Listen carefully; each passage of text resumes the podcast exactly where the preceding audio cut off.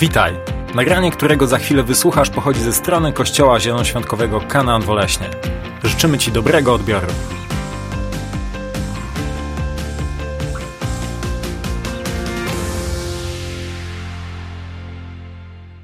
Dobrze, moi drodzy, już wracając do tematu. Mówimy na temat e, serii pod tytułem Kontrkultura.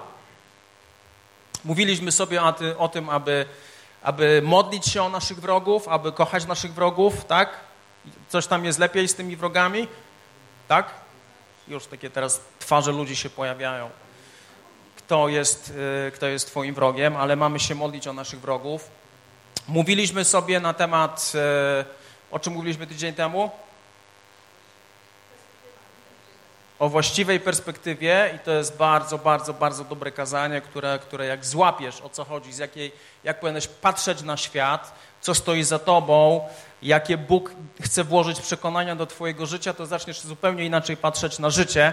I dzisiaj, dzisiaj chciałem mówić na temat y, kontrkultury i temat mojego kazania jest taki, a według was kim jestem? A według was kim jestem? A w, w około 550 kościołach kilka lat temu zrobiono badania. Zrobiono badania, w jaki sposób ludzie chodzący do kościoła postrzegają Pana Jezusa. W jaki sposób? Jak on jest postrzegany? I wyniki były szokujące. Wyniki były szokujące. Ja słuchałem e, wyników od pastora e, Roberta Morrisa z Gateway Church e, w Teksasie i on o tym mówił, jak to wyglądało i generalnie no, wyglądało to różnie. Jedno jest pewne, jedno jest pewne. Każda kategoria, o której będziemy mówić, jest reprezentowana w tym miejscu. To nie jest coś, że, jest, to, że to jest złe, tylko że odnajdziesz się w jednej z tych kategorii. Bóg jest Bogiem, który nie chce zostawić cię w jakiejś kategorii, ale Bóg chce doprowadzić się do miejsca, gdzie On wie, gdzie będzie dla ciebie najlepiej. Bóg jest zainteresowany Twoim dobrem, Bóg jest zainteresowany tym, abyś był w miejscu, był w miejscu, które będzie dla ciebie najbardziej efektywne, które będzie dla ciebie najbardziej spełniające, najbardziej wypełniające. To będzie, to będzie miejsce, gdzie Bóg chce ciebie umieścić. To, ile lat jesteś nawrócony, nie ma znaczenia, w której kategorii jesteś. To nie jest tak, że jesteś nawrócony rok, no to powinieneś być tu, a dwa lata powinieneś być tu. To, gdzie powinieneś, to jedno, a to, gdzie jesteś, to jest drugie. Dobra wiadomość w tym wszystkim, moi drodzy, jest taka, że jak już się zidentyfikujesz, jak już rozpoznasz, jak postrzegasz Pana Jezusa, w jaki sposób Go postrzegasz, bo to, jak Go postrzegasz, jest widoczne w Twoim życiu. To, jak Go postrzegasz, jest widoczne w Twoim zachowaniu. To, jak Go postrzegasz, jest widoczne w Twojej aktywności. To, jak Go postrzegasz, generalnie jest widoczne absolutnie we wszystkim. I Pierwszy kościół w dziejach apostolskich, jakbyś sobie chciał sprawdzić, Jim Cymbala zawsze o tym mówi. Jeśli byś sprawdził kazania w dziejach apostolskich, to one zawsze wszystkie dotyczą Pana Jezusa. Jego śmierci i zmartwychwstania. I to, o czym dzisiaj ja będę mówił, ja nie będę dzisiaj mówił o Kościele, ja będę dzisiaj mówił o Twoim podejściu do Pana Jezusa. Jest to kazanie poważne i właściwa Twoja odpowiedź, właściwa responsywność na to kazanie może spowodować bardzo duże pozytywne zmiany w Twoim życiu. Bardzo duże pozytywne zmiany w Twoim życiu. Ewangelia Mateusza, siódmy rozdział, wersety od 21 do 23. Nie każdy, kto się do mnie zwraca, Panie, Panie, wejdzie do Królestwa Niebios. Wejdzie tam tylko ten, kto pełni wolę mojego Ojca, który jest w niebie. W tym dniu, jest mowa o tym sądnym dniu, wielu mi, wielu mi powie, Panie, Panie, przecież prorokowaliśmy w Twoim imieniu, w Twoim imieniu wypędzaliśmy demony i w Twoim imieniu dokonaliśmy wielu, dokonywaliśmy wielu cudów. Opcja charyzmatyczna. Wówczas im oświadczę, nigdy Was nie poznałem. Odejdźcie ode mnie, Wy wszyscy, którzy dopuszczacie się bezprawia. To jest bardzo mocny, trudny fragment, który, gdzie Jezus mówi w radykalny sposób: Nie każdy, kto mówi do mnie, Panie, Panie, wejdzie do Królestwa Bożego. To, że ja jestem na przykład aktywny na uwielbieniu i podnoszę moje ręce i wołam Panie, Panie, nie oznacza, że wejdę do Królestwa Bożego. To jest to, o czym mówi ten fragment. To, że siedzę i nie uwielbiam Pana Boga, tak może nie jestem zaangażowany, też nie oznacza, też nie oznacza, czy ja wejdę, czy nie wejdę do Bożego Królestwa, dlatego że Jezus mówi w bardzo prosty sposób, że wchodzą tam tylko ci, którzy pełnią, nie pełnili, nie będą pełnić, ale ci, którzy pełnią wolę mojego Ojca, który jest w niebie. A więc porozmawiajmy o tym, Panie, Panie, porozmawiajmy o tych różnych kategoriach, gdzie, gdzie wrzucamy Pana Jezusa i mówimy o ludziach, którzy uczęszczają do kościołów. Mówimy o ludziach, którzy uczęszczają do kościołów. Czy chodzenie do kościoła równa się zbawienie? Nie. Czy chodzenie do kościoła tydzień w, ty, w tydzień równa się zbawienie? Nie. Czy czytanie Biblii każdego dnia oznacza zbawienie? Nie. To jest, to jest trudne, ale musimy się odblokować trochę z takiego naszego myślenia, że ty, będąc w kościele, gdzie mówi się o nowonarodzeniu, mówi, mówi, się o, o, o, słyszałeś tak wiele kazań, ileś razy się może pomodliłeś, poddałeś swoje życie Jezusowi i tak dalej, i tak dalej, to nie jest automatyczne, że stajesz się zbawionym człowiekiem. Pierwsze postrzeganie, pierwsze postrzeganie Pana Jezusa przez, przez ludzi w kościele jest takie, że to jest Jezus intrygujący. Jezus intrygujący i na tym etapie nie ma zbawienia. Człowiek, który postrzega Jezusa jako intrygującą postać na tym etapie, jeśli on jest w tym miejscu, Tutaj nie mówimy o zbawieniu tego człowieka. Ten człowiek, co z tego, że dla niego Chrystus jest ciekawą postacią, wręcz intrygującą, postacią historyczną, że my tyle o nim wiemy, jaki on miał wpływ w ogóle na, na, na, naszą, cywiliz- na naszą cywilizację. Możesz wszystko o tym wiedzieć, ale Jezus intrygujący nie oznacza Jezus zbawiający ciebie. I kiedy patrzysz na Nowy Testament, to widzisz coś takiego w Ewangelii Mateusza, że ludzie byli zafascynowani nauką Pana Jezusa. A tłumy słysząc te słowa zdumiewały się jego nauką. Ewangelia Mateusza, 22 rozdział, 33 werset. Tłumy słuchały Chrystusa i oni byli w szoku. Oni byli, oni byli tym pochłonięci. Wow, to jest niesamowite, jak ten człowiek przemawia. To jest niesamowite, co on mówi. Niesamowite jest to, że on stworzył 39 przypowieści. To jest absolutnie niesamowite. To, to jest wspaniałe, jak on używa języka, jakie to jest mądre. I czasami było tak, że ludzie przychodzili do niego z pewnymi wywodami. Jezus mówił, ta da da, szachmat, koniec i po prostu ludzie odchodzili, odchodzili do domu, bo byli w totalnym szoku. Jest, nawet Dalaj Lama jest podekscytowany Panem Jezusem jako postacią historyczną. Gandhi, wielki indyjski rewolucjonista, który był Hindusem, mówił o tym, że jest zafascynowany Panem Jezusem.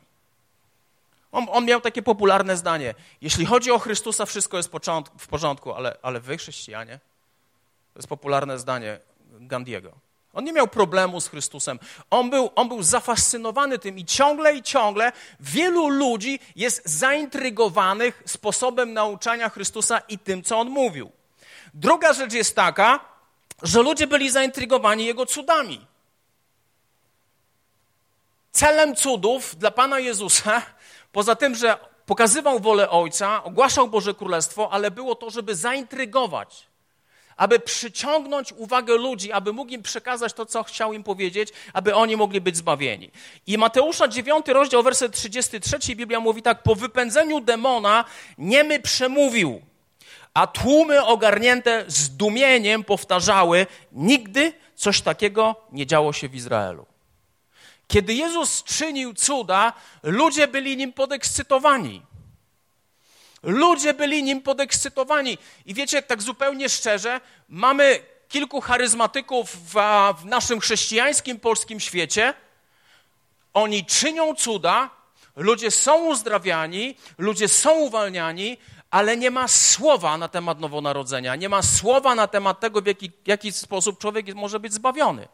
Cuda, cuda to, że jesteś zafascynowany cudami, nie oznaczają, że jesteś zbawionym człowiekiem. To, że doświadczyłeś cudu, nie oznacza, że jesteś zbawionym człowiekiem. One mają intrygować, ale to nie wystarczy. To nie wystarczy. Co jakiś czas w kościołach ewangelicznych pojawia jakaś fala pod tytułem Idziemy na ulicę i uzdrawiamy chorych. Ok? A więc to tak wszystko pięknie buja. Ja zawsze mówię do pierwszej śmierci. Jak coś nie wyjdzie, jak modliliśmy się, jak ktoś umarł, i w tym momencie ludzie zaczynają się wycofywać. Bardzo często jest tak, że modlimy się o chorych, ale kiedy nie mówimy o potrzebie zbawienia, mijamy się z tym, o co chodziło Chrystusowi. I tak jak powiedziałem wcześniej, ludzie są zafascynowani nauką Chrystusa, ludzie byli zafascynowani cudami Chrystusa. Kolejna rzecz, Chrystus miał swoich naśladowców. Ewangelia Mateusza, 4 rozdział, 25 werset. Tak to podążały za nim wielkie tłumy ludzi z Galilei, Dekapolis, z Jerozolimy, Judei i Zajordania. To jest ciekawe. Chrystus szedł, a za nim szły tłumy. A za nim szły tłumy. To jest niesamowite. Chrystus poprzez swoje cuda, poprzez swoją naukę był dla ludzi kimś niesamowicie intrygującym.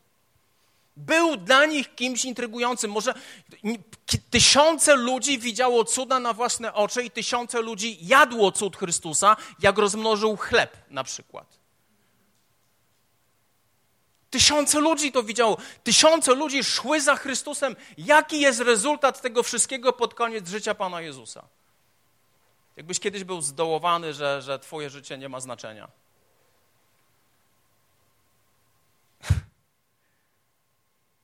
Pięćset szesnaście osób widziało Chrystusa po Jego zmartwychwstaniu.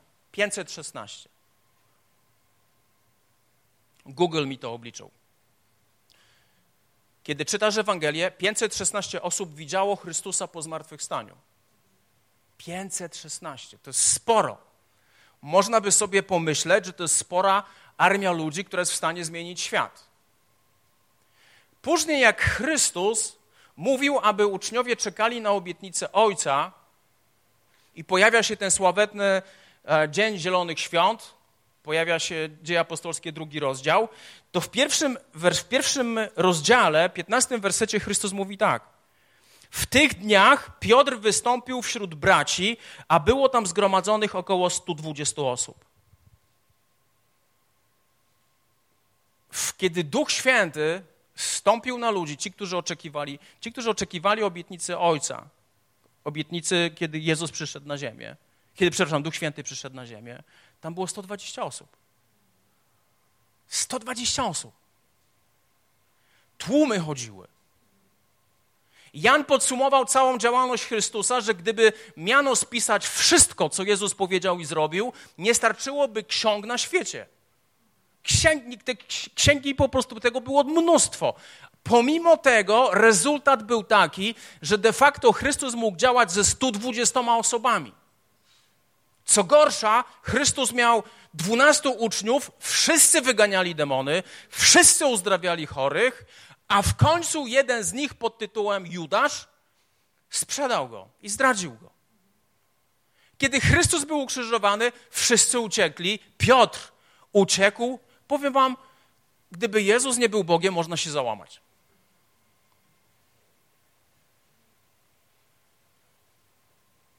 Wielu ludzi chodzi do kościoła, bo fajnie czasami mówią o małżeństwie, można coś sobie życie poukładać, czasami to, to wszystko tak podnosi, to jest takie podnoszące, to jest takie, no, to jest takie fajne. Pewna, y, nie wiem czy jeszcze, pewna pani poseł z SLD,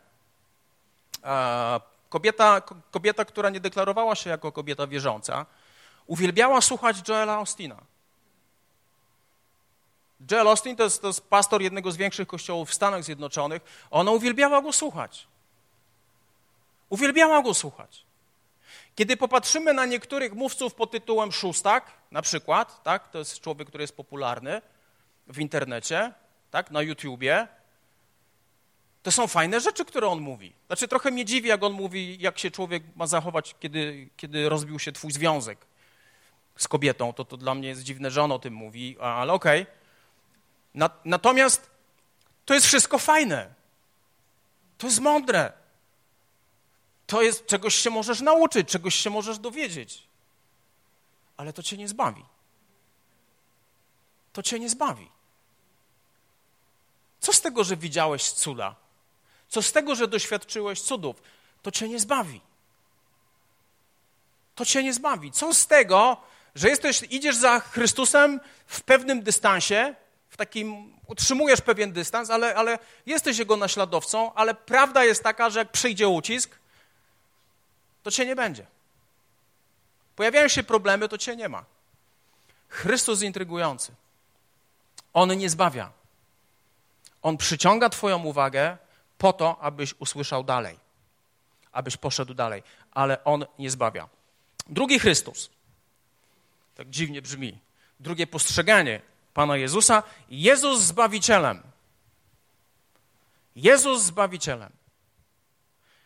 No tutaj już y, to jest już spora grupa ludzi. Spora grupa ludzi, a w tym momencie pojawia się zbawienie.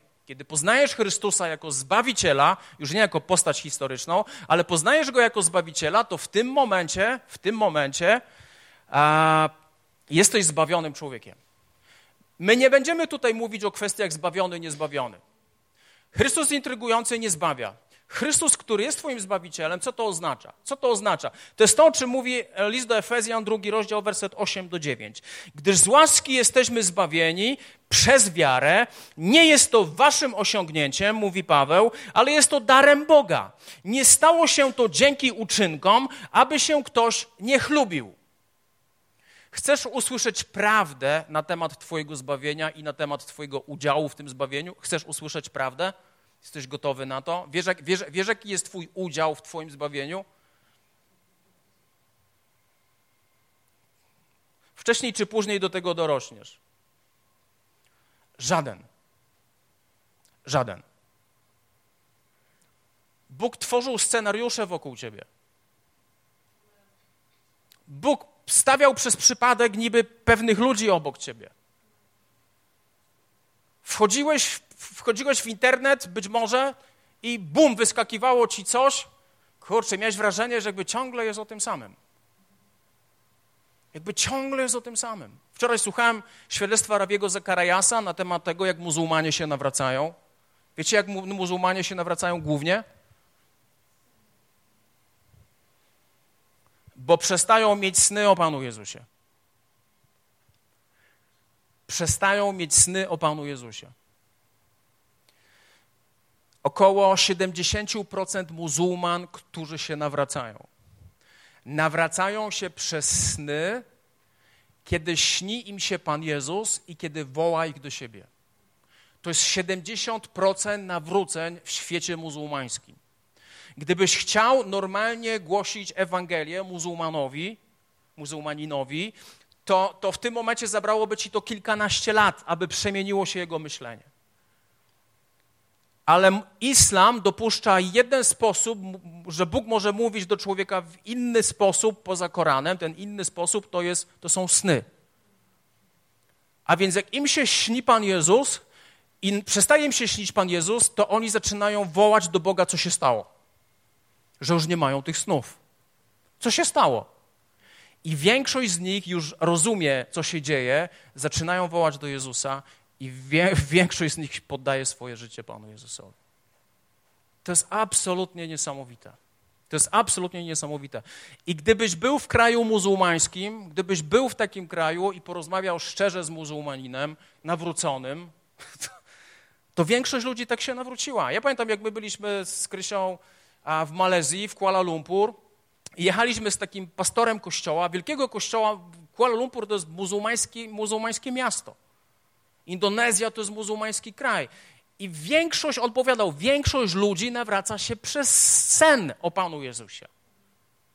Oni przychodzą już do kościoła, mówi, śnił mi się ten, o którym śpiewacie. Co dalej? Co dalej? Nasz udział w zbawieniu jest żaden, muzułmanie o tym wiedzą. Nawróceni muzułmanie o tym wiedzą i my też powinniśmy to zrozumieć że zbawienie względem nas jest Bożym darem, nie jest to wynik naszych, to nie jest nasze osiągnięcie, to nie jest na podstawie naszych uczynków. Po prostu Bóg w jakiś sposób dotknął naszych serc, kiedy coś się zaczęło dziać w naszym sercu. Zaczęliśmy szukać Boga, pojawił się Duch Święty, który przekonał cię o grzechu. W tym momencie zobaczyłeś, kim jesteś w oczach Boga na tą chwilę, że jesteś grzesznikiem i zasługujesz na piekło. Bez tego elementu nie ma zbawienia. Bez przekonania o grzechu nie ma zbawienia. List do Rzymian, 10 rozdział, wersety 9 do 11. Bo jeśli ustami wyznasz, że Panem jest Jezus, że Panem jest Jezus i uwierzysz w swoim sercu, że Bóg wzbudził go z martwych i będziesz zbawiony, bo wiara płynąca z serca zapewnia sprawiedliwość, a jej wyznanie ustami zapewnia zbawienie. Pismo bowiem stwierdza, ten, kto w niego wierzy, nie będzie zawstydzony. Paweł mówi krótko. Jeśli swoimi ustami wyznasz, że Pan Jezus, że, że, Pan, że Panem jest Jezus i uwierzysz w swoim sercu, że Bóg wzbudził go z martwych, będziesz zbawiony. To nie jest tylko to, że ja sobie powiem, że Jezus jest Panem. Coś musi dokonać się w moim sercu. To, żebym ja powiedział, że Jezus jest Panem, potrzebuje przekonania przez Ducha Świętego, który mnie przekona, który mówi, ty jest, Jezu, Ty jesteś Panem. To jest naturalny, naturalny efekt nawrócenia, że ja mówię, że Jezus jest Panem. Tak? A więc tutaj mamy ludzi, którzy tego doświadczyli. Oni chodzą do kościoła, ale w pewnym momencie się zablokowali. Nie widać w ogóle zmiany w ich życiu. Jak nie widać zmiany w Twoim życiu po Twoim nawróceniu, zadaj sobie pytanie, co to było? Zadaj sobie pytanie, co to było? I jest taki świetny fragment, słyszałem kiedyś kazanie świętej pamięci Davida Wilkersona, moim zdaniem to jest jego najlepsze kazanie, na podstawie fragmentu z księgi Izajasza z czwartego rozdziału i pierwszego wersetu. I uchwyci się siedem kobiet, jednego mężczyzny, w tym dniu będziemy jadły swój chleb, powiedzą, i odziewały się we własne suknie, bylebyśmy tylko należały do Ciebie, zdejmij z nas naszą hańbę. Oczywiście to jest fragment napisany 700 lat przed tym, jak pojawił się Chrystus na ziemi. Jakkolwiek ten fragment w doskonały sposób ilustruje, ilustruje to, co ja chciałbym wam przekazać. Biblia jest pełna symboli. Biblia jest pełna różnych odniesień. Biblia jest duchową księgą. To nie jest tylko dzieło literackie. Jeśli potraktujesz Apokalipsę jako dzieło literackie, to życzę Ci powodzenia. Tam jest mnóstwo symboli. W księdze Ezechiela jest mnóstwo symboli i generalnie wszystko, co jest w Biblii, coś oznacza. Coś oznacza. I na przykład kobiety w Biblii, kobieta w Biblii, kiedy popatrzymy na Apokalipsę, ona bardzo często symbolizuje Kościół. Siedem, siedem to jest odniesienie po pierwsze do pełni, a później jest to odniesienie do siedmiu listów, które Chrystus napisał albo powiedział do Jana, Jan je spisał. Do siedmiu listów Apokalipsy. Co to oznacza do, do, do kościoła w Apokalipsie? Nasz własny chleb. Chleb zawsze oznacza duchowy pokarm. Chleb zawsze oznacza duchowy pokarm. Zauważcie, co te kobiety mówią. Będziemy jeść własny chleb. Będziemy jeść własny chleb. Będziemy jeść własny chleb, będziemy jeść własny chleb, powie, powiedzą, i będziemy się odziewały we własne suknie, abyśmy tylko należały do Ciebie. Zdejmij z nas naszą hańbę. Własne suknie to jest moja własna sprawiedliwość, moja własna sprawiedliwość, moja własna moralność, moja własna etyka. Wiecie, że my bardzo często jako chrześcijanie funkcjonujemy w kontrze do tego, co mówi Bóg. My bardzo często, gdybyśmy zadali tutaj sobie pytanie na temat kilku oczywistych kwestii, to doszlibyśmy do jednego wniosku, że każdy z nas coś innego myśli na temat rzeczy oczywistych. Każdy z nas coś innego myśli na temat rzeczy oczywistych. Bardzo często ubieramy własną suknię, mamy swoją własną sprawiedliwość, mamy swoją własną moralność, słuchamy rzeczy, uczymy się rzeczy, wprowadzamy często takie rzeczy do naszego życia, taki pokarm, aby nam to odpowiadało. Relatywizujemy prawdę, a kiedy zrelatywizujesz prawdę, to prawda przestaje być prawdą. Staje się miałką nauką i zwiedzioną nauką. Albo Jezus jest prawdą, Albo Boże Słowo jest prawdą, albo Twoje przemyślenia stają się prawdą. Twoje przemyślenia stają się prawdą. Przykład z Izajasza 4.1 to są chrześcijanie, którzy są zbawieni, tak? Te kobiety mówią, zdejmij z nas naszą hańbę, bylebyśmy tylko do ciebie należały. Ja chcę być zbawiony, ja chcę doświadczyć zbawienia, ja chcę być chrześcijaninem, niech mnie tak nazywają, ja chcę należeć do tego kościoła, ale suknia moja własna, ale pokarm mój własny, będę żyć po swojemu. Dlatego jest jak jest. Dlatego jest jak jest. Dlatego jest jak jest.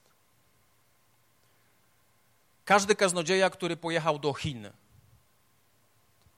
aby głosić kazanie do prześladowanego kościoła, po pięciu minutach rzucał mikrofon na dół i mówił: Koniec. To nie ja będę do Was mówił, ale to Wy do mnie mówcie, bo ja potrzebuję pokutować. Nasz Kościół musi pokutować, nasze chrześcijaństwo musi pokutować.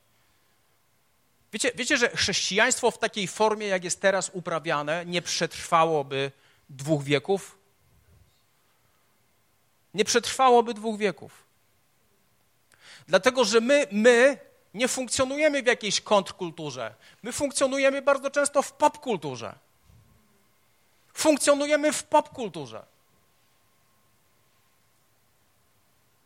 Albo funkcjonujesz w oparciu o prawdę, ja mówię, żeby to było jasne, ja nie mówię, że nie będziesz zbawiony. Ty będziesz zbawiony, ale żyjesz życiem, które nie jest Bożym planem dla, dla ciebie. Nie, nie da się tak, kochani, żyć. Nie da się tak żyć. Fajnie, że poznałeś Jezusa jako Zbawiciela, ale to nie wystarczy. Jest coś więcej. Jest coś więcej. Trzecie, trze, trzecia kategoria. Jezus jest znajomym. To, co nas przenosi ze zbawienia do znajomości Pana Jezusa, to jest Boża łaska. Doznaliśmy zbawienia, jesteśmy zbawionymi ludźmi i teraz wchodzimy w taki etap, że Jezus staje się naszym znajomym. Jeszcze nie przyjacielem, ale Jezus staje się naszym znajomym. Tutaj jest początek relacji. Księga Objawienia, trzeci rozdział, dwudziesty werset. To jest coś, co Jezus mówi do kościoła w Laodycei. Do kościoła, nie do ludzi niewierzących. On mówi do kościoła w Laodycei. Oto stoję u drzwi, pukam. Jeśli ktoś usłyszy mój głos i otworzy drzwi, wstąpię do niego i będę z nim ucztował, a on ze mną. To nie jest do ludzi niewierzących. To w ogóle nie jest do ludzi niewierzących. To się odnosi, ale ten list został napisany do kościoła w Laodycei. Do kościoła, który był letni, do kościoła, który myślał, że jest gorący, że jest wszystko ok. Jezus mówi do tego kościoła: Stoję, pukam do Twoich drzwi. Za dużo Pan Jezus ma znajomych w kościele, za mało ma przyjaciół. Za dużo ma znajomych, za mało ma przyjaciół. Ewangelia Łukasza, 19 rozdział, drugi werset. W tym czasie pewien bogaty człowiek imieniem Zacheusz, przełożony celników, próbował zobaczyć Jezusa. Chciał się dowiedzieć, kim jest Jezus, lecz nie mógł, gdyż był niskiego wzrostu. I tłum mu go zasłaniał. To jest takie fajne. Był niskiego wzrostu i tłum mu go zasłaniał. I dalej Biblia mówi tak. Pobiegł więc naprzód i aby ujrzeć Jezusa, wspiął się na sykomorę rosnącą przy drodze, którą, którą Pan miał przechodzić. Gdy Jezus przyszedł na to miejsce, spojrzał w górę i powiedział: Zacheuszu, zejdź prędko, gdyż dziś muszę zatrzymać się w Twoim domu. Zacheusz zszedł więc czym prędzej, czym prędzej i z radością przyjął go u siebie. Zajście to wywołało powszechne niezadowolenie. Poszedł, poszedł w gościnę do grzesznika Szemrano. Zacheusz natomiast podniósł się i oświadczył wobec Jezusa: Panie, Oto połowę mojego majątku przeznaczyłem dla ubogich, a jeśli na kimś coś wymusiłem, oddaję poczwórnie. Jezus zaś odpowiedział: Dziś zbawienie stało się udziałem Twojego domu, ponieważ i ten, i ten człowiek jest synem Abrahama. Zastanawiałeś się kiedyś nad zasadnością wrzucenia do dosyć ograniczonego tekstu, bo Ewangelia Łukasza ma 20, 24 rozdziały. Dlaczego spora część jednego rozdziału jest, jest poświęcona człowiekowi, który był niskiego wzrostu, który był szefem celników? Dlaczego, dlaczego Pan Jezus postanowił i natchnął uczniów, aby oni to spisali. Dlaczego, dlaczego historia o Zacheuszu? Tego, że historia o Zacheuszu pokazuje nam człowieka, który pragnie, który pragnie zobaczyć Jezusa. Jego, on słyszał, jego to, to, jego to zaintrygowało. I tak mocno go zaintrygowało, że pomimo niskiego wzrostu wszedł na sykomorę i, i, patrzył, i patrzył, kiedy szedł Jezus. I pojawił się Jezus i po raz pierwszy Pan Jezus zaprzeczył temu, co powiedział w Księdze Objawienia. W Księdze Objawienia, objawienia powiedział, oto stoję, pukam do twoich drzwi. Otwórz, będę z tobą wieczerzał. A w tym momencie do, do, do, do Zacheusza się nie pytał, mogę przyjść do ciebie, tylko powiedział, przyjdę do ciebie. Przyjdę do ciebie. Dlatego, że Zacheusz był gotowy. Zacheusz był na to otwarty. I to, co dzieje się tutaj, to, co dzieje się, kochani, tutaj, to jest piękna przemiana, kiedy jest intrygujący dla Zacheusza Jezus, kiedy on go zaprasza do siebie, Zacheusz go poznaje, Zacheusz staje się jego znajomym, Zacheusz zostaje zbawiony i w tym momencie następuje potężna zmiana. W tym momencie następuje w jego życiu potężna, mierzalna, wymierna zmiana. On dzieło zbawienia, którego doświadczył przed chwilą, kontakt z Jezusem, którego on doświadczył przed chwilą, doprowadziły do totalnej przemiany. Widzisz, Chrystus, Chrystus, kiedy ty poddajesz swoje życie Jezusowi, to w tym momencie jest to bombardowanie twojego serca. W tym momencie skłonność do grzechu zostaje unicestwiona, ale pozostaje jeszcze mnóstwo błędnych systemów myślenia w Twojej głowie. Dlatego Paweł w liście do Rzymian w 12 rozdziale i drugim wersecie mówi o tym, abyśmy przemienili nasz sposób myślenia. I to jest coś, czego my potrzebujemy cały czas. Paweł w liście do Kolosan mówi o tym, abyśmy poddawali każdą myśl Chrystusowi. Rozpoczęło się coś, zaczęliśmy od tego, że wyznaliśmy, że Jezus jest Panem i Chrystus cały czas prowadzi Twoje życie, aby to, co powiedziałeś na początku, stało się faktem w Twoim życiu. Jezus nie chce być tylko Twoim znajomym. Jezus nie chce być kimś od czasu do czasu sobie z, kim po, po, z nim sobie pogadasz. Życie, które, w którym Chrystus jest traktowany jako znajomy, wydaje najmniejszy owoc z możliwych. Ludzie widzą delikatną zmianę w Twoim życiu, ale przez chwilę. Taki, taki, taki człowiek, może nie człowiek, taka postawa nie powoduje, że kiedykolwiek wypełnisz Bożą wolę, którą Bóg ma dla ciebie. To jest, kochani, to jest początek, to jest podstawa, to jest, to jest najbardziej istotne. Niestety jest dużo ludzi w kościołach, oczywiście nie tu, dla których Jezus jest zbawić, dla których Jezus jest znajomym. Czwarta, czwarta rzecz to jest Jezus jest nauczycielem. Tutaj pojawia się temat posłuszeństwa. Tutaj pojawia się temat posłuszeństwa. Ewangelia Mateusza, 28 rozdział, werset 17 i 20. Patrzcie uważnie na ten werset, bo ja go w pewnym momencie przekręcę. Gdy go zobaczyli, złożyli mu pokłon, choć niektórzy wątpili. A Jezus podszedł i zwrócił się do nich w tych słowach: Otrzymałem wszelką władzę w niebie i na ziemi. Idźcie więc i pozyskujcie uczniów spośród wszystkich narodów. Zróbcie wszystko, aby w waszych kazaniach wytworzyć taki klimat, aby zrobiło się tak emocjonalnie, niech zawsze jakiś muzyk gra pod koniec, aby, aby, aby ci ludzie, którzy słyszą wasze słowo, wzruszyli się i poddali swoje życie właśnie mnie. Chrzcijcie ich później w imieniu Ojca, Syna i Ducha Świętego, uczcie przestrzegać wszystkiego, co wam przykazałem, a oto ja jestem z wami przez wszystkie dni, aż po kres tego wieku. To była wersja rzeczywista. Jezus nie każe nam zdobywać konwertytów. Konwertyta to jest ten, który był kiedyś, wierzył w coś, a teraz zaczyna wierzyć w to. Konwertyci nie odziedziczą Bożego Królestwa. Jezus nie każe nam zdobywać konwertytów. Jezus, celem Jezusa, abyś stał się uczniem Pana Jezusa. Co to znaczy, aby stał się uczniem Pana Jezusa? Jezus im kazał, aby oni nauczali wszystkiego, wszystkiego. Nie czegoś tam, wszystkiego, co ja wam przykazałem. Widzisz, kiedy podchodzisz do Chrystusa w taki sposób, że stajesz się posłuszny wszystkiemu, co mówi Jezus, twoje życie się zmienia i zaczynasz być użyteczny. I zaczynasz być użyteczny. Jeśli podchodzisz do, do, do, do Bożego Słowa, podchodzisz do Chrystusa w taki sposób, że wypełniasz tylko to, co jest ci wygodne, to powiem ci, jaka jest definicja, definicja selektywnego posłuszeństwa. Selektywne posłuszeństwo, czyli to, co sobie wybierasz. Selektywne posłuszeństwo równa się nieposłuszeństwo.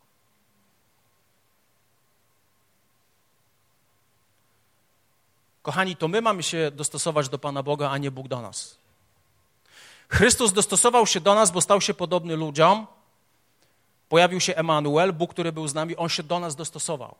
Po to, abyśmy my teraz, kiedy doświadczyliśmy mocy krzyża, kiedy doświadczyliśmy mocy Jego zmartwychwstania, abyśmy my zaczęli dostosowywać się do Niego. Bycie uczniem Pana Jezusa to jest śmierć Twojego ego. Jezus z Tobą jako Tobą nic nie jest w stanie zrobić, ale Jezus z Tobą jako martwe ego jest w stanie zmieniać rzeczywistość, jest w stanie mieć niesamowity wpływ na to, co Cię otacza. Ja, ja jestem bardzo poważny z Wami, jestem bardzo poważny z Wami. To, co słuchałem na podstawie tych badań, to, mnie, to mi rozwala serce. Nie zatrzymujmy się, bo Jezus chce nas doprowadzić do finalnego miejsca do finalnego miejsca. Tylko to ma sens. Co teraz Wam przeczytam, tylko to ma sens. Jezus jest Panem. Tutaj mówimy o tym, tutaj się pojawia temat poddania. I to, to jest ten moment, kiedy zrobimy, żeby było emocjonalnie.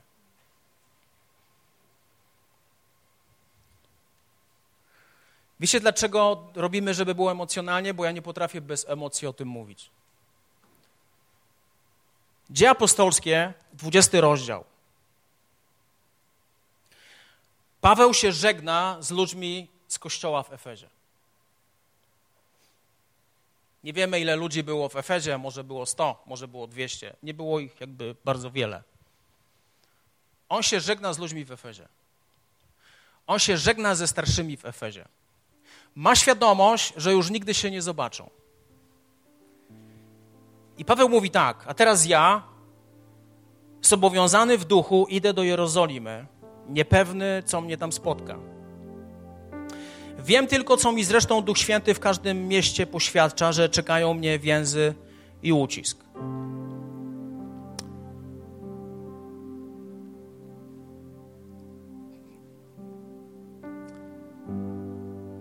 Nie przywiązuję jednak wagi do mojego życia.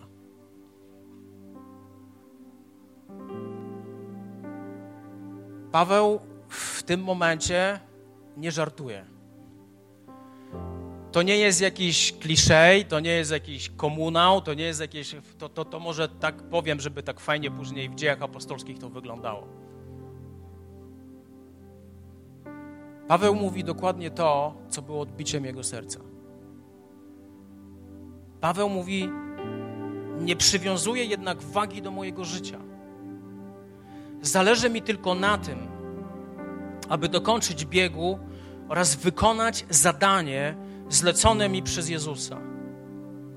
To znaczy służyć świadectwem dobrej nowinie o Bożej łasce. A oto teraz wiem, że już więcej nie zobaczycie mojego oblicza. Wy wszyscy, wśród których chodziłem ogłaszając królestwo. Paweł jakby pokazuje nam, co dla niego było najbardziej istotne. Co idzie za tym, co powinno być dla nas najbardziej istotne. O moim i Twoim krótkotrwałym życiu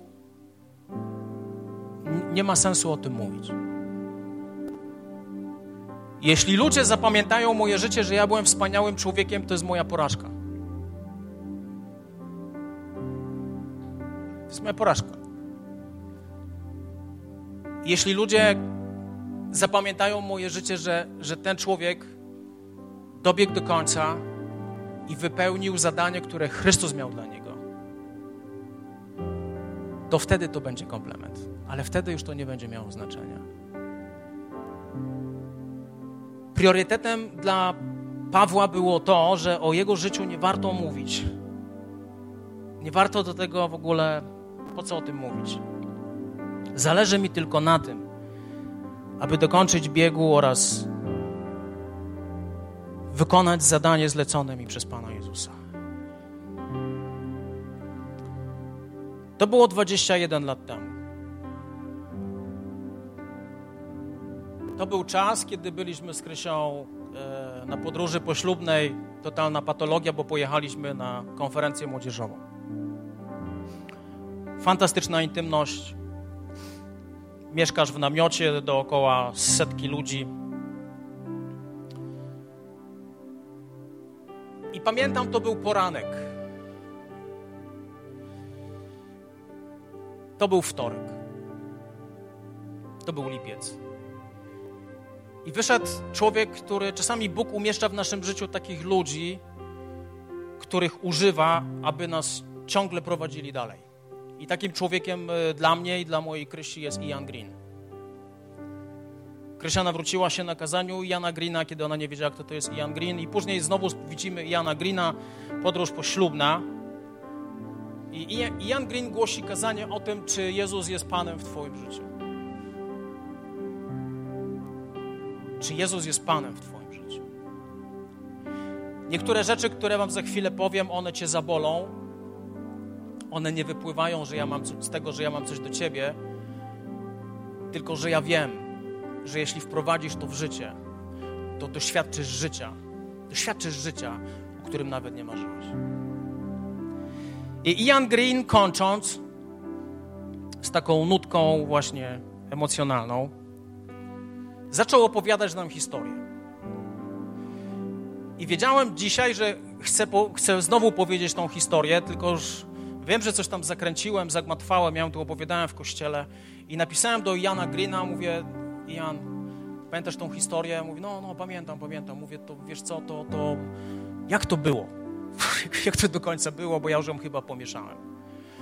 On mówi, dobra, masz moją książkę? Mówię, mam twoją książkę. Znajdziesz ją w mojej książce. Jak nie znajdziesz jej w mojej książce, zadzwonię do ciebie i ci ją opowiem. Znalazłem w książce. W tej książce on napisał taką rzecz. Pamiętam, jak siedziałem w mieszkaniu pastora młodzieżowego w samym centrum Budapesztu na Węgrzech. Znałem tych ludzi od lat i wiedziałem, że to są niesamowici młodzi ludzie. Byli zaangażowani w służbę w swoim kościele, ale mieli bardzo mało pieniędzy. Żyli, żyli w budynku kościoła, na końcu kościoła, w jednym pokoiku. Kiedy chcieli pójść do toalety, musieli zejść na dół, pójść do, do, do, do frontu kościoła i tam skorzystać z toalety. Kiedy chcieli coś ugotować, znowu musieli wyjść ze swojego pomieszczenia, obejść cały budynek i w kuchni kościelnej wtedy coś gotowali. Żyli w tym budynku przez 6 lat. Byłem w tym pokoju, spałem czasami w tym pokoju z nimi. Kiedy pojawiał się wieczór, a mieli składane łóżka, a więc wtedy rozkładali te łóżka, które w ciągu dnia były złożone i tam stało, stał e, stół z trzema krzesłami. Mieli również ośmiomiesięczne dziecko. I kiedy dziecko kładło się spać, wyciągali dla nich taki kocyk, rozkładali i to dziecko w takim swoim, powiedzmy, łóżeczku spało.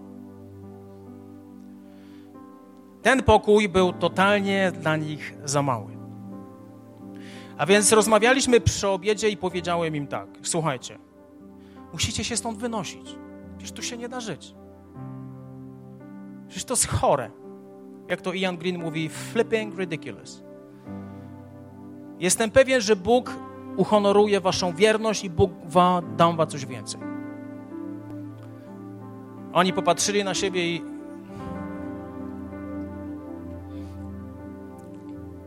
A, przepraszam. I powiedzieli tak. Ian, widzę, że ty w ogóle nie znasz naszej, naszej historii. Mówi, nasze wypłaty zawsze były mierne. Ale udało nam się, udało nam się nazbierać 4000 dolarów, abyśmy mogli sobie kupić wtedy, w tamtym mówimy o, to było dwadzieścia kilka lat temu, abyśmy mogli sobie kupić dwupokojowe mieszkanie w Budapeszcie Mieliśmy odłożone 4000 dolarów. I pewnego razu ja i moja żona, zaczyna opowiadać swoją historię, położyliśmy się spać. Ja miałem sen, ona, miałem, ona miała sen, obudziliśmy się rano, popatrzyliśmy sobie w twarz i wiedzieliśmy, że mieliśmy ten sam sen. Trzy razy w, trzy razy w tygodniu chodziliśmy zawsze do, do kawiarni i w tej kawiarni spotykaliśmy się z innymi ludźmi, z innymi chrześcijanami, głosiliśmy tę Ewangelię, spędzaliśmy z nimi czas. Kiedy usiedliśmy w tej kawiarni, popatrzyłem na moją żonę i mówię: Miałaś sen. Miałam sen. A ty też miałeś sen. Też miałem sen. I co ci się śniło? Że powinniśmy te pieniądze, które mamy, dać na ewangelizację w Budapeszcie. A co tobie się śniło? No, dokładnie to samo. A śniło ci się, że ile mamy dać? Ona mówi, nie uwierzysz. 4 tysiące dolarów. A tobie co się śniło?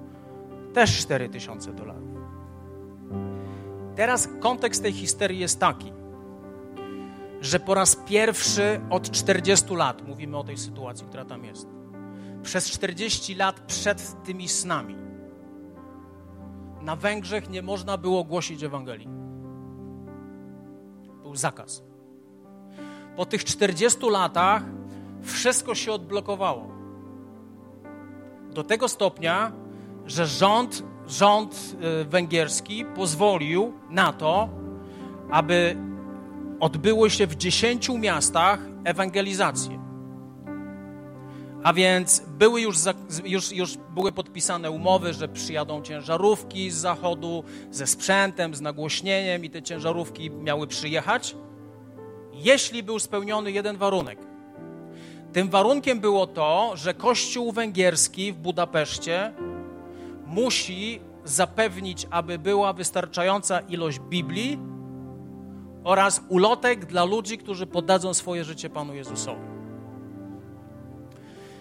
To małżeństwo po tych snach, po tym czasie w kawiarni, poszli do pastora i mówią do niego tak. Położyli kopertę na stół, mówi: Tutaj są pieniądze. Pastor podniósł tak głowę, był całkowicie zaspany. On mówi: Szok, ja się całą noc modliłem o to, abyśmy nie stracili szansy, żeby w dziesięciu miastach na Węgrzech głosić Ewangelię że to w końcu się odblokowało po 40 latach, ale brakowało nam pieniędzy, bo Zachód nam powiedział, że jeśli nie będzie Biblii, jeśli nie będzie tych ulotek, jeśli nie będzie tych follow-upów, to strata czasu. I pyta się ich, ile mi tu położyliście? Oni mówią 4 tysiące dolarów. On popatrzył na nich i mówi, to jest dokładnie tyle, ile potrzebujemy. On popatrzył na nich i mówi: A skąd wy macie te pieniądze? Oni opowiedzieli mu tą historię i on mówi do nich: Wiecie, że jeśli ja wezmę te pieniądze, jeśli my je użyjemy do głoszenia Ewangelii, to wy będziecie dalej się mieszkać w tym pokoiku z dzieckiem, z rozwijanymi, z, od, od, z, no, z tymi rozkładanymi łóżkami i, i będziecie dalej tak funkcjonować. To nie ma znaczenia. Bóg nam to powiedział, że mamy to zrobić.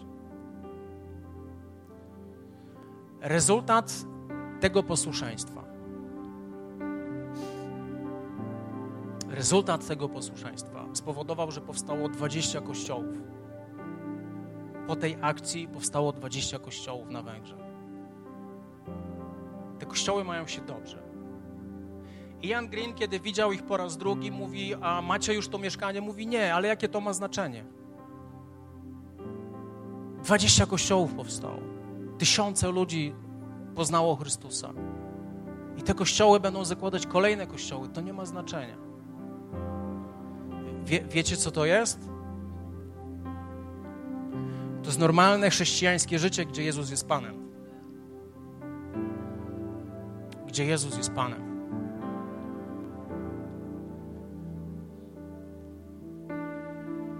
Jeśli Jezus jest Panem w Twoim życiu, chcę Ci coś powiedzieć. Ze swoich rąk powinieneś wypuścić nie tylko 10% Twoich zarobków, ale niech to 90% też jest do Bożej dyspozycji. Powinieneś wypuścić ze swoich rąk Twoją wolę, gdzie Ty chcesz mieszkać. Pamiętam, jak rozmawiałem z Wojtkiem Gajewskim, to to jest jeden z najmądrzejszych ludzi, jakich ja znam. On skończył studia, to jest, to jest człowiek, który jest profesorem Uniwersytetu Gdańskiego, to jest człowiek tak mądry, że jak z nim rozmawiam, to się czuję jak idiota. I on mówi, że on szukał Bożej woli. Boże, gdzie Ty chcesz mnie wysłać? Taki mózg, to jest intelekt po prostu, który przerasta wszystko. Ja tak mądrego człowieka jeszcze nie widziałem. On mówi, Bóg, Bóg mu powiedział, że ma jechać do Fromborka i tam ma założyć kościół. 2,5 tysiąca mieszkańców. Ja mówię, Wojtek, i pojechałeś do Fromborka? Tak, jak mi Bóg kazał. I co? I mamy kościół. Profesor chodził po ulicach, 2,5 tysiąca ludzi głosił Ewangelię i powstał kościół. To, kim ten człowiek jest, to, kim on jest, to jaki jest jego intelekt, to, jakie jest jego serce, to, to powala. To jest, to jest człowiek tak poddany Chrystusowi, bo Jezus jest Panem w jego życiu. Nie zobaczysz wypełnienia Bożej woli w Twoim życiu, jeśli Jezus nie jest Panem wszystkiego. Powiem to bardzo odważnie, trudno. Przesadzacie ze swoimi dziećmi. Przesadzacie. Myślicie, że będziecie mogli je wychować, myślicie, że wasze dzieci, że one, że jeśli je dobrze wychowacie, to one pójdą w kierunku, tak jak wy je wychowaliście. Wypuść dzieci ze swoich rąk pozwól Jezusowi się nimi zająć. Nie jesteś ich Panem. Próbujesz, nie jesteś ich Panem. Nie przesadzajmy. Jeśli Jezus jest Panem w moim życiu, to On jest Panem absolutnie wszystkiego.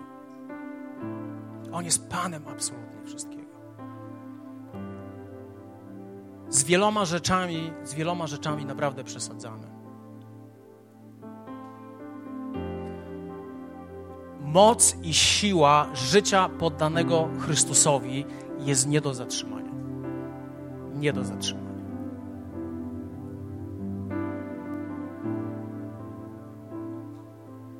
Ostatni fragment.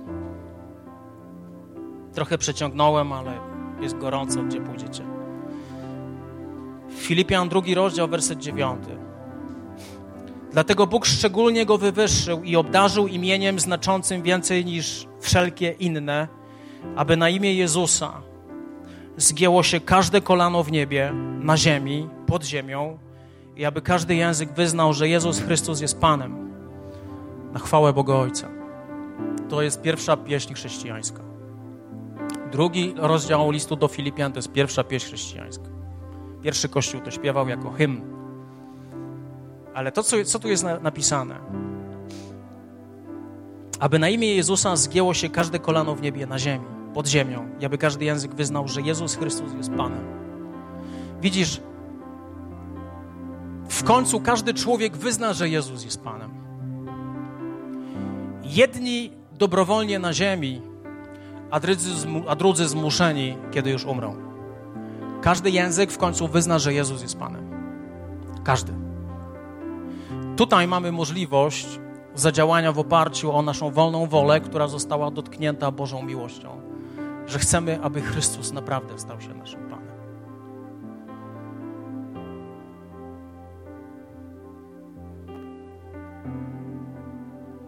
Czy dla Ciebie Chrystus jest intrygujący? Czy dla Ciebie Chrystus jest po prostu Zbawicielem? A może Chrystus dla Ciebie jest dobrym znajomym? A może jest nauczycielem? Fajnie, ale pytanie jest takie, czy On jest Panem? Cel przyjścia Chrystusa na ziemię jest, jest taki, aby, aby wszystko wyznało, że On jest Panem.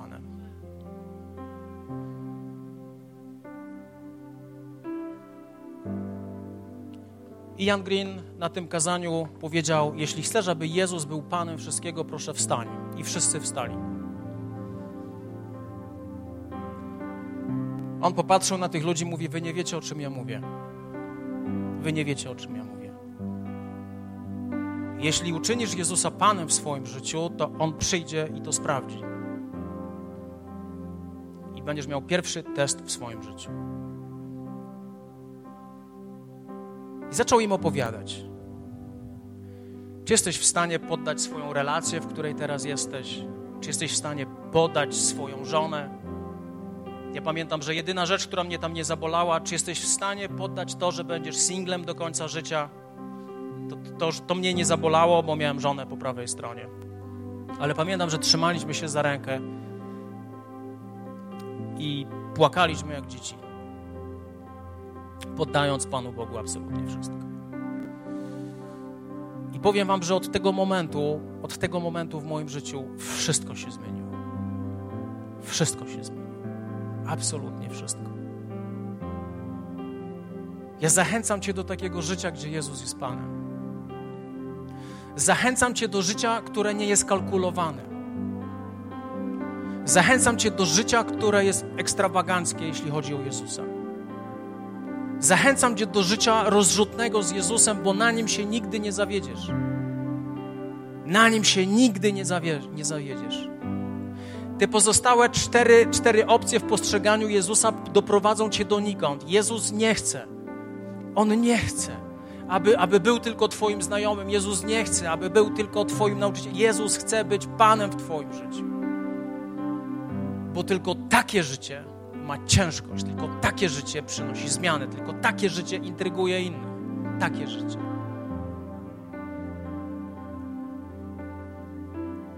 Jeśli chciałbyś, żeby Jezus był Panem Twojego życia, to proszę, abyś wstał. Ale tak nie wstawaj, bo wypada, albo nie wstawaj, bo się przylepiłeś do krzesła. Wstań po prostu, jeśli tego pragniesz.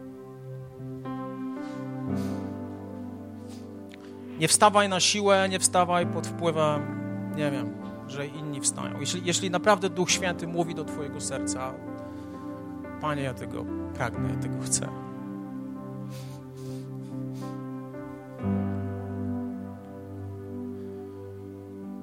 Nie chciałbym, abyśmy lekkomyślnie podeszli do tego. Kiedy my to zrobiliśmy, od razu wieczorem pojawiła się taka możliwość, że szukano tłumacza na misję w pewnej miejscowości, która nazywa się Słupca, niedaleko Konina. A więc ja podekscytowany, rozemocjonowany, siedzę na tym wieczornym kazaniu i w pewnym momencie, pamiętam jak dziś, e, Tomek Ropiejko, pastor Tomek Ropiejko mówi, że jest potrzebny tłumacz właśnie do, do, do Słupcy, bo jest tam misja, tam będzie zakładany kościół. No i pamiętam, że tak sobie siedzę, mówię, no kurczę, jesteśmy świeżo po ślubie, wrócimy i posiedzimy trochę w domu. Nie będziemy nigdzie jechać. I moja Krysia wtedy mówi do mnie, aha, czyli ty rano oddajesz wszystko Jezusowi, a potem kalkulujesz. Ja mówię, no coś w tym jest. A więc zachęcony podszedłem do Tomka Ropiejki, który mnie przekierował później do, do, do, do, do innego człowieka, do Zibiego. I on mówi, no dobra, to co oznacza to, co oznacza to? Ja mu powiedziałem, co oznacza to. To mówi, dobra, nadajesz się, no to jedziecie. A mogę z żoną? No tak, a co ona tam będzie robić? Ja mówię, nie wiem, zajmie się czymś. No dobra, jedziecie. Pojechaliśmy na 10 dni do Słupcy i to, czego tam doświadczyłem, nie doświadczyłem nigdy wcześniej. Nigdy tego nie widziałem. Ja tylko o tym czytałem. O satanistach, dziwnych rzeczach, naprawdę dziwnych rzeczach, nietoperzach w pokoju. Kosmos, po prostu jeden wielki kosmos. Jakkolwiek, kto by pomyślał, że ten moment, że to posłuszeństwo, które wielkie, pojecha, kiedy pojechaliśmy do tej słupcy, że ten moment zdeterminuje całe nasze życie w kontekście zakładania kościołów. Kto by pomyślał? Każdy akt posłuszeństwa Chrystusowi pcha cię na tory i wrzuca cię na tor, który ma ukształtować całe Twoje życie. Jeśli Jezus jest Panem w Twoim życiu, wszystko jest dla Ciebie możliwe. Absolutnie wszystko jest dla Ciebie możliwe. I chciałem, żebyśmy się teraz pomodlili. Chciałbym, abyś ty sam podjął taką decyzję. Ja nie chcę, nie chcę żebyś powtarzał cokolwiek. Ja, ja tylko powiem ci zupełnie szczerze: cena jest olbrzymia. Korzyści są wielkie. Korzyści są, korzyści są potężne. To, co Bóg może zrobić z Twoim życiem, jeśli ono jest totalnie poddane Jemu. Chciałem, żebyś tak samo od siebie zaczął wołać. Ja będę się modlił wspólnie z nami wszystkimi, aby Jezus Chrystus był Panem w Twoim życiu absolutnie wszystkiego. Panie Jezu, ja przychodzę do Ciebie i my przychodzimy do Ciebie, święty Jezu. Nie chcemy być tylko, Boże, kimś, kto jest a, Twoim znajomym. Nie chcemy, abyś był dla nas tylko intrygujący, nie chcemy być, abyś był dla nas tylko nauczycielem, ale chcemy, abyś był Panem w naszym życiu. Panie, i być może poddaliśmy już swoje życie Jezusowi Chrystusowi, być może był już taki moment w naszym życiu. Ale Panie, my dzisiaj na nowo, w świadomy sposób chcemy powiedzieć, Boże, że, że to, co mamy, że na, na to nasz czas, nasze talenty, to, kim my jesteśmy, Panie, nasze dzieci, Panie, nasze małżeństwa, Panie, my, my to wszystko poddajemy Tobie, Duchu Święty. Panie, i modlę się, abyś Ty nas posłał, gdzie Ty chcesz nas posłać, bo nasze życie nie należy już, Panie, do nas samych. Nazwaliśmy Cię, że Ty jesteś naszym Panem, nazwaliśmy Cię, że Ty jesteś naszym Bogiem, wyznaliśmy Cię, że Ty jesteś tym, który panuje nad naszym życiem. I modlę się Duchu Święty, modlę się Duchu Święty, abyśmy trzymali się tego wyznania, że Ty jesteś naszym Panem, że Ty jesteś naszym Bogiem, że Ty jesteś naszym Królem. Panie, i cokolwiek, cokolwiek będziesz chciał uczynić, Jezu, przez nasze życie, Panie, jesteśmy do Twojej dyspozycji. Panie, nasze życie całkowicie należy do Ciebie. To, co mamy, to, kim jesteśmy, Panie, całkowicie należy to do Ciebie, Panie, ponieważ Ty jesteś Panem. I my dzisiaj, będąc tutaj na ziemi, chcemy wyznać naszymi ustami, że Jezus Chrystus jest naszym Panem, że Jezus Chrystus jest naszym Panem, że jesteś Panem naszej woli, jesteś Panem naszych marzeń, jesteś Panem naszych, naszego powołania, jesteś Panem, Panie, naszej przyszłości, jesteś Panem naszych dzieci, jesteś Panem absolutnie wszystkiego, to kim my jesteśmy, to co posiadamy. Jezus, bądź uwielbiony, Jezu, bądź wywyższony, bądź wychwalony, ogłaszamy Twoje zwycięstwo, ogłaszamy Twoje panowanie. Jesteś wielkim, potężnym królem. Jezu, niech przyjdzie Twoja moc, niech przyjdzie Twoja moc, niech przyjdzie Twoja miłość, Panie. Niech zmiękcza nasze serca, Panie, bądź uwielbiony. Panie, bądź wychwalony. Jezu, my chcemy być tymi, którzy naprawdę naśladują Ciebie. Panie, my nie chcemy naśladować chrześcijaństwa. My nie chcemy odhaczać czytania Biblii, odhaczać uwielbienia Ciebie, odhaczać modlitwy z Tobą i odhaczać nabożeństw. Ale Panie, my chcemy żyć w taki sposób, że wypuszczamy wszystko, co mamy z naszych rąk. I poddajemy to pod Twoje stopy, bo Ty jesteś naszym Panem, bo Ty jesteś naszym Królem. Amen. Witaj ponownie. Dziękujemy za wysłuchanie tego nagrania i mamy nadzieję, że pomoże Ci ono zbliżyć się do Boga. Jeśli dziś podejmujesz decyzję o zaufaniu Jezusowi i uznaniu Go Twoim Zbawicielem, to chcemy Ci pogratulować.